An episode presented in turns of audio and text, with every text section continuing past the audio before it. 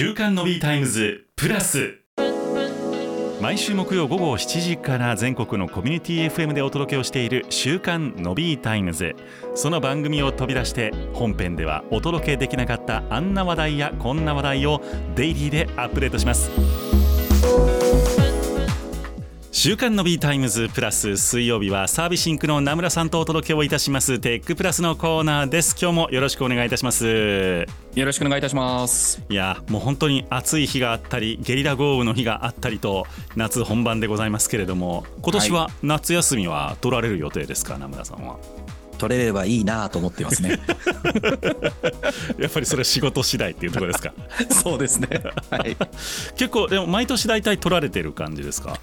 えっと、取るんですけども、ええ。やっぱりあの日本もあのお客様がこうお盆ど真ん中をずらすっていう形で、ああなるほど、はい、クライアントさんが自分の会社自体が止まらない、あの担当者さんがちょっとずつ入れ替わってるってことなので、まあ、うちみたいな人数が少ないところだと、結局誰かはずっと出てんじゃねえかみたいな感じになりかねないので、そうなると最後の砦は僕になるということですね。じゃあ名村さんもまあ休みというか出社しない日はあるかもしれないけれども、はい。何らか仕事のことは連絡は取り合ったりしているみたいな、そうですね。そんな日々が続くというところでしょうかね。はい、大変なあのお仕事かと思いますけれども、えーっとまあ、そんな中やっぱり、えーね、世の中スマホができて、はい。すごくそういう連絡とか、えーうんお仕事を、ね、リモートでやったりとかっていうのが便利になってきたのかなと思うんですが、はい。そこにみ今ですね新たな風が吹いているというか、うんうん。えーちょっと潮流が生まれつつあるのかなというのがございまして、はい、えっと以前名村さんもねご紹介をいただいたと思うんですが折りたたみ型のスマートフォン。はい、というのが、はえーまあ、各社、あの製品を出し始めていてい、うんうんうん、今代表的なところでいうと韓国のサムスンと,、はい。えー、とアメリカのグーグルが出しているものが、まあ、あの代表選手なのかなと思いますが、なんかソニーも出すんじゃないかみたいな噂もあ言ってますね。ねはい。あったりとかっていうことで、まあ、今後、えーまあ、一画面の、ね、いわゆる今のスマホがなくなることはないのかもしれないですけれども、はい。この折りたたみというのも一つの大きなジャンルになっていくのかなというふうに感じております。はい、まだちょっと高すぎるっていうのはあるんですけれども、はい、一旦ですね、まあ、今年のなんです最新機種としまして、えっ、とギャラクシーの Z フォールド5、はい。あと Z フリップ5、そしはい。てピクセルフォールド、はい、この、まあ、3つの機種というのが揃ってまいりました。そうですね。まあ、最新機種ということで、えー名村さんもワクワクされてるんじゃないかなと思いますけれども、これどんな風にご覧になってるのかなというのをちょっと今日は伺っていきたいと思います。はい、わかりました。はいまあ、それぞれ、えー特徴のある製品かなと思うんですけれども、まあ、違いというか教えていただいてもよろしいでしょうか？そうですね。あのー二つ折りで言うと、さっき出ましたけども、ギャラクシーの一つは、今でしょう、昔の日本であったフューチャーフォンですね。うんのような形になっていて、でもう一つと、あの今回は、えー、Google が出したっていうのは、横開きのこう本を開くような形に、うんまあ、開くというのが大きな特徴になっていますね。はい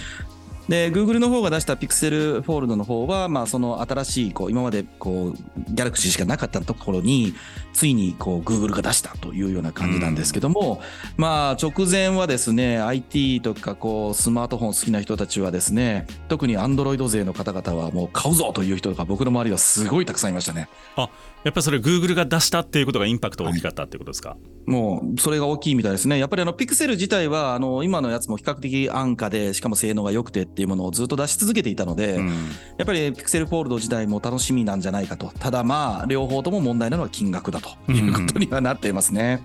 今、えっと、ピクセルフォールドが25万円ぐらいですどよねっ。ちもそうですね。ちょっと前後2、3000円の差があって、ピクセルフォールドの方が24万9000円ぐらいで、はい、えー、あ25万2000円ぐらいですね、はい。25万超えちゃってますね、うん。でギャラクシーの方が24万台ギリギリみたいな感じですね。う。ん。いやー。まあこれほどまで上がってくるとちょっとしびれますよね。パソコンより高いですからね。そうなんですよ 大方のパソコンよりもだいぶ高い値段設定になってるっていうことなんですけどはい。これはやはりその画面の部分が高いっていうことなんですかね部品としては。うーん多分まだ技術的なところがそこはこなれきれてないんじゃないかなと思いますね。うんあの、ギャラクシーの方はもう今回で4世代目とか5世代目になってきてるので、特に折りたたみのところがだいぶこうこなれてきたっていう、今回5の方っていうのはちょっとと動きがすごく面白くて、はいこう折りたたんだ時にちょっとな内側にへこむようになってるんですよね。だからひと一昔前はパタンって折りたたむとこのなんでしょう、えー、と本でいうところのこう一番こうくっついてるところに隙間があるって言ってたんですけども、今回その隙間がもうほとんどなくなったっていうことでパタって今度完全に板が2つに折れてるみたいな。じゃあ完全に折りたためるようにほぼ完全になる、ねなっているというところ、はい。結構大きな進歩ですよねそれって。だと思いますね、なんかそこに隙間があってっていう話は前は出てたので、それが今回かなりなくなったということまああるので、やっぱりそこら辺がどうしても機械的なものであるとか、機構的なもので言うと、うん。あの普通のスマートフォンのただ板に入れてますっていうのに比べると、かなり強度であるとか、うん。あと画面が傷つかないとか、うん。まあそういったところが多分大きな問題になってるんだろうと思いますね。うん。まあ、こうやって折りたたむことができることによって、まあ、いわゆる今うんタブレットと同じようなサイズの少し大きな画面を、えーポケットに入れて持ち運べるというメリットが出てきてるのかなと思うんですが名村さん、はい。何かこういった折りたたみスマートフォンはすでにお持ちなんでしたっけ？えっ、と、Galaxy Z Fold の4を持っていますね。使い心地はいかがですか？いやもうこう僕はですねこうスマートフォン2台持つのが結構大変な人なのではい。あの2台持ちになるの自体が結構ずっと勇気がいったんですけどもただもう一個あの僕はあの漫画であるとか本とか、まあ、そういったものを読むために今までずっと iPad mini を持ってたんですね。はい、なので開くともうほぼ iPad mini と同じ大きさなのでうん。そういう意味で言うと、まあ、iPad を持ち歩くことを考えれば、まあ、これ1台で済むんだったらいいかな。とうん。まあでも私は普段あの iPhone 使っているのでしばらくはこうこうもう一個通信の契約もして2台こう通信がある状態にしてって言ってうん。2台持ち歩いてたんですけどやっぱりなんかこうちょっと落ち着いて移動中とかにえー使いたいなと思って考えるとえー画面の大きさというのはパソコン開くほどでもないしみたいなこと時にはえーすごく便利だなというふうに思ってますね。うんなるほど、まあ、実際にじゃあ、えー、と一つ前の世代の Galaxy Z フォールはい。ドを使っておられて、えーはい。ね、実際にまあ1年ぐらい、ね、お持ちっていうことですよね、まあ、そうですね。便利だなとお感じだということなんですけどそこに、えー、と Google の Pixel フォールドが出てきたとはい。はい。いうことですけれども、これはご覧になっていていかがですか？比較して。あの形だけで見ると、はい。僕はピクセルフォールドの方がうん。使いやすいんじゃないかなというは思ってるんですね。形というのは？あのギャラクシーの方が比較的こう折りたたんでる時は縦長なんですよ。ああなるほど。でピクセルフォールドの方が気持ちいいなんでしょう？他の今まで一般的になるようなスマホのようにこうちゃんとなんでしょう？長方形って感じなんですけどあのギャラクシーの方は本当にかなんか結構細長いんですよね。あーそっか結構そうですねあのスリムな見た目になってますよね。はい、でこう開いた時に、はい、えー結局ほ細長いものを横に開いているので気持ちそのギャ、えーピクセルフォールドと比べると全体の開いたものが縦長に見えるんですね。うんうんでえー逆にピクセルの方は、えー横長のような感じですのでいわ文庫本を開いたようなイメージにかなり近いんですよね。ああなるほどなので、あのー本とかを読むってことを考えるとこう自分の中の収まり感っていうのはピクセルフォールドの方がなんか見やすいんじゃないかなっていう気がしていて。うーん。ちょうどなんか Pixel フォールドと Galaxy Z フォールド4とか5とかっていうのはそれをそのままどっちかを横か縦にするとほぼほぼ似たような形になるんですけど、はいはい、縦長よりはなんかうん書類を読みたいとかなんかこう本を読みたいとか、えーそういうものを考えるとうん Galaxy ではなくて Pixel フォールドの方がもしかしたら使いやすいからそっちにしようかなっていうのはちょっと思ったんですけど、なるほど、はい、電子書籍リーダーとして見た時にはい。っていうことですよね。そうですね。そうですね。確かにそうですね。やっぱりその3対4みたいなぐらいのねあの比率の方がはい紙面の収まりとかは良さそうですよね。はいかなり違うんですよね。えっ、とうん、ピクセルフォールドがだいたい17対9ぐらいなんですけど、えっ、と、ギャラクシーの方は23対9なので、あ結構違いますね比率。はい結構違うんですよ、比率としては。うんなので、そこでは好みが分かれるんじゃないかなというふうに思いますね。その電子書籍というよりもその、えーウェブとかのあのあと動画とかをメインにするのであれば、ひょっとしたら、うんえー、とギャラクシーの方がはい。適しているかもしれないしそうですね。電子書籍リーダーと考えるとピクセルフォフォールドの方がはい。良いかもしれないと。まあ、そ画面のところ使い分けの感じですね。画面の大きさでいうとそういうことですよね。はいで、まあ、ちょっと今はあの新しい機種出てませんけれどもマイクロソフトも同じようなやつ作ってましたよね、はい、サーフェイスのブランドで出していますね。デュオですよね。はい。はい。あのただあれはですねこう真ん中が完全に分かれてるんですね。1画面ではなくて2画面をつないでるという形になってるんですよ。ああなるほど。真ん中に線が入っちゃうんですね、線もありますしあのヒンジというかこう接続しているものもちゃんと見えてるんですね。なのでパカって開いたら本当に2画面あるねっていうこととうん。1画面っていうコンセプトでやっていないのでうんうん。そのいくつかのリーダーあの本とかのあのリーダーがこう真ん中の文字が下手したらちゃんと消えてしまうとかうまく左右に分割されてないとかっていうのがあってはいちょっとそこで使いづらいねっていう意見はちょいちょい出ていますね。あーまあじゃあその OS 側というか Android の方がまだ2画面に対応しきってなかったっていうところもあったんでしょうかね。あるんだと思いますね。はい。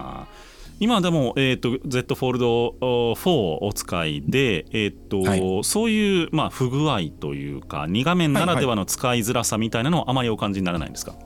あまりそこはないと思いますけど、ただなんでしょう、僕が本当にこう使ってるものって、さっき言ったみたいにコミックであるとか、えー本であるとかっていうことのリーダー的なところがすごく多いのと、はい、あとは見てもウェブを見てるだけなので、なんでしょう、ゲームを僕すごくやってるわけでは残念ながらないので、うん。もしかするとゲームをやってる方はスマホ用の、まあ単純に言えば倍ぐらいの大きさで見ることができるので、すごく大画面で見やすいであるとか、はい。あとよく使われてるのっていうのが、こう90度、こうなんでパタって全部開180度開くのではなくて、90度に開いた状態で机の上に置いといて、うん。こう動画をずっと見ることができるとかっていうような使い方。そうそういう方にとってはあ安定していて、まあ、あと下にもこう2画面になってるので、なんでしょう、動画を見ながら SNS 見ますとか、うんそういったことがまあできるというところは、やっぱり見てても便利なんだろうなと思いますね。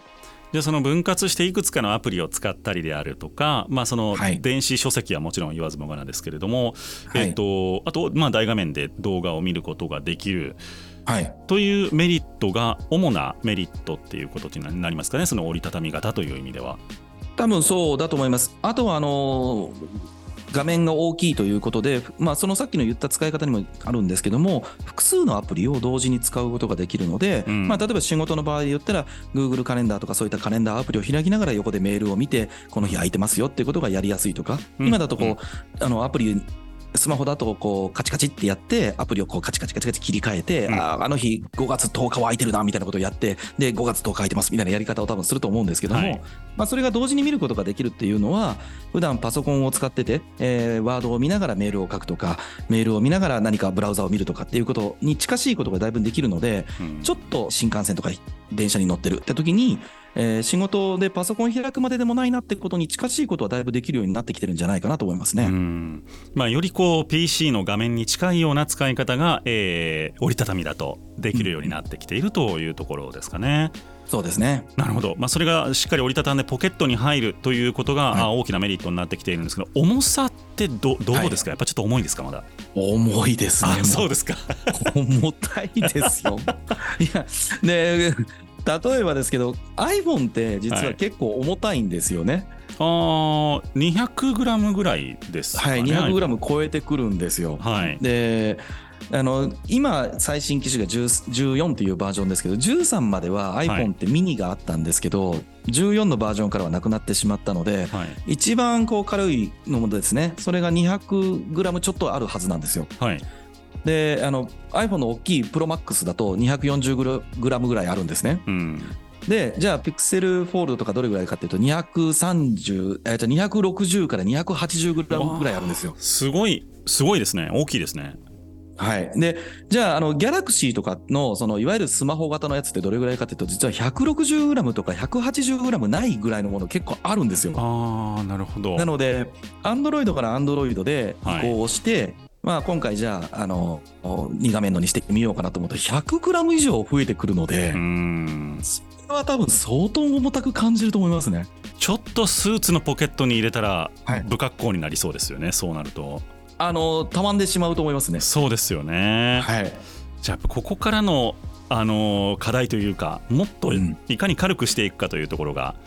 一つ大きな課題になってきそうですね。もう多分そこじゃないですかね。あの、うん最近こう液晶系とかってね、もう折りあの曲げられるものって当然この機種にも曲がれ、まね、曲がってるものの液晶が出出てるわけですけども。はい。まあ、そことあとは裏の半導体のところとかがもうちょっととか電池をどうするかとかっていうところに多分行き着くとは思うので、うんえー当然画面が大きいのでバッテリー容量も必要になるのでっていうところのもう致し返しの部分が多分あるとは思うのでうんどうやって軽くするか薄くするかみたいなところになってくるんじゃないかなと思いますね。じゃあ正直まだまだ過渡期というか、えーより進化していく段階にあるという感じですかね全体的に見てみると。僕はもうそう思っていますね。あのまだ出してる会社さんがそれぐらいしか逆にいないっていうことで言うとい技術的に難しいっていうのと、えー今の価格もそれぐらいだっていうことはやっぱりそんなに10万台だだとかそれこそ1桁万円台で出せないっていうことだと思うんですよね。うんそうなるとなかなかシェアを取れないしっていうところもあってもうちょっと技術的なブレイクスルーがないとこうわっと広がるってところにはいかないんじゃないかなというふうには思ってますね。なるほど。